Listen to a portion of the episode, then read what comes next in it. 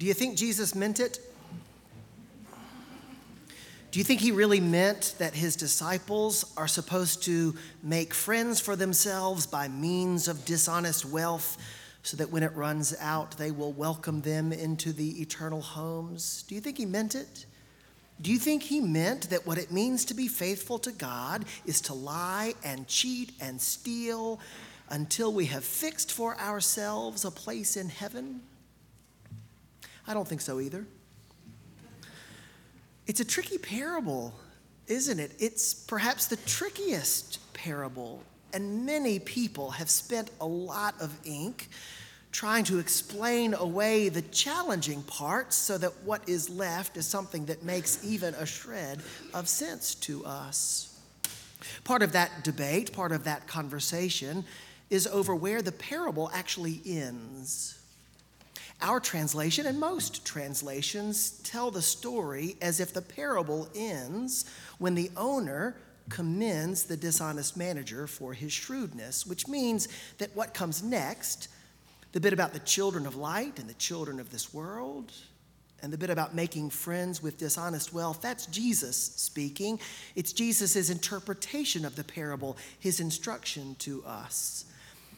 But there are those who argue that it doesn't have to be that way, that maybe the parable keeps going. Maybe it's the owner in the story who is saying, Make friends for yourselves by means of dishonest wealth. Maybe. And the fact that Greek manuscripts don't come with punctuation marks. In fact, Greek manuscripts have only capital letters. There's hardly any spacing. It's, it's really difficult to tell when someone starts and stops speaking. So I suppose that could be true. There are others who take a different approach, though. There are those who reinterpret the act of the dishonest manager as not dishonest at all. They wonder whether, in fact, the debts that he canceled weren't money owed to the master, but his commission, his share in the transaction. And so, in effect, he's giving up his part of the transaction so that they might return the favor when he's found without a job. And still others argue that what the manager is canceling is actually the interest. The interest that his master wasn't supposed to be charging in the first place. That, in effect, that changing of the bills is a way to make the master seem more honorable. And even if the master didn't really want to give up his interest, he can't very well condemn his employee for doing the right thing and doing it publicly, can he? But I don't buy any of that either. Because Jesus isn't known for telling us easy things. We don't hold on to the words that he gives us generation after generation because those words are easy for us to receive because they make worldly sense to us. Turn the other cheek, love your enemies, hate your family, take up your cross, lose your life. We hold these things, we pursue these things not because they come naturally, but because they're a vision of a life that we seek, a life made possible in God. This parable, like most of what Jesus says, is tough. And even though it comes in kind of a strange package, I think Jesus means for us to receive it as truth, as a story about urgency and about what our responsibility is as followers of Jesus in a world governed by urgency. And the bit of the parable that helps me begin to put the pieces together comes right at the beginning when Jesus lets us know that the manager is being called into account because he has squandered his master's resources. Squandered. What an interesting word is squandered. Not skimming off the top, not making bad business decisions, but squandered. The word literally means to scatter recklessly, to throw about without any sense of aim. It's the same word that Luke uses just a little bit earlier to describe what the prodigal son did with his father's inheritance when he went away to a faraway land and squandered it in dissolute living? The manager had a job to do. His job was to faithfully manage the resources of his boss to the good of his boss, to the good of his boss's business, to the good of his boss's family. But it seems that the manager didn't really care about that, that he was just spreading things around without worrying about what the results would be, recklessly, carelessly squandering those resources. Perhaps not supposing that the boss of a business quite that big would ever stop and say, How are things going? And it's only when he gets called into account that he realizes what he should have been doing all along. He panics. Quickly, he sits down and thinks to himself, All right, what am I going to do when I lose my job?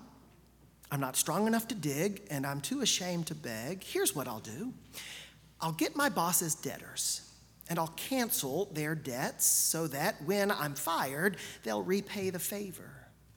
That's dishonest, that's cheating, that's further betraying his master's trust. But you know what? It's smart.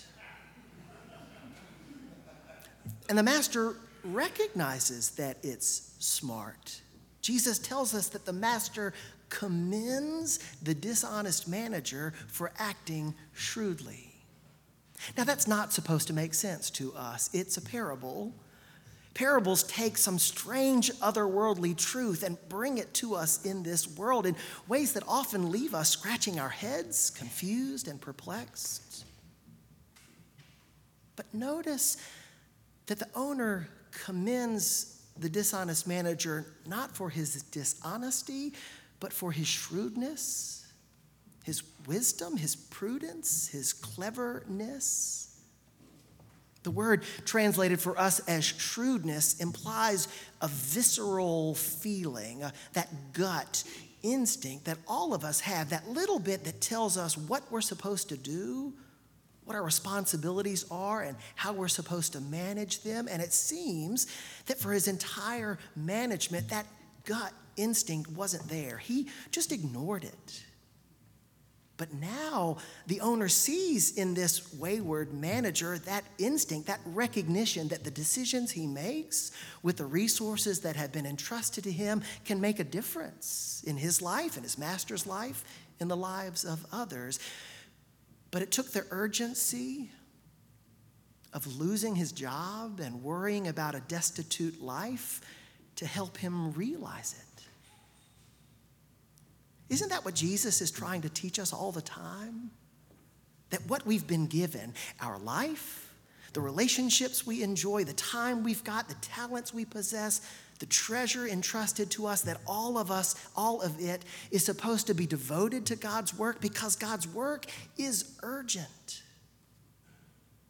You don't need to live in fear of the second coming of Jesus to recognize that the time for us to act in order to make God's reign come fully, that time is now. If you want to know how urgent that is, come to community meals on Monday or Wednesday and sit down at a table and talk to the men and the women and children who are eating with us. If you want to know why it's urgent, talk to an undocumented immigrant who hugs his children extra tight every morning. Because if there's a knock on the door before they come home from school, he's not sure he'll ever see them again. Talk to the parents, the spouses, the children who bring loved ones to caring friends because a few hours of rest is one of the only things that makes it possible for them to keep that loved one who suffers from dementia at home most of the time. People like that, they can't afford to squander any of the resources that they've been given. And if we are followers of Jesus, then we can't afford it either. You know who knows about that sense of urgency? The children of this world know about it. 17 years ago, I worked as a paralegal at a pretty big law firm in downtown Birmingham, and my firm billed for my time at $90 an hour. If I was working on your case, you paid somebody, I never saw who, $90 for every hour I spent on your job. Which means that if it took me six minutes to go to the bathroom, my firm was out $9. Every minute of my day mattered, every moment was counted. That's how the children of this world work. That's how the economies of this world work. How insurance companies treat doctors, how state legislatures teach, uh, treat teachers. It's how online retailers treat their warehouse workers. Every moment, every gesture, every keystroke counts. And the powers of this world, the children of this world, know how to use the resources at their disposal with blinding efficiency and greed fueled urgency to get done what they want to get done. What might the world look like if the children of light acted the same way? You have been given so much. The resources at your disposal are limitless. If you sensed that God's kingdom was right around the corner, if you could glimpse the dream that God has for the world and see how close it is, if you knew how urgent your participation in that work really is, wouldn't you get up and do something about it? Wouldn't you do anything and everything about it? Wouldn't you even give up everything you have to make God's reign possible? In the name of God, Father, Son, and Holy Spirit, amen.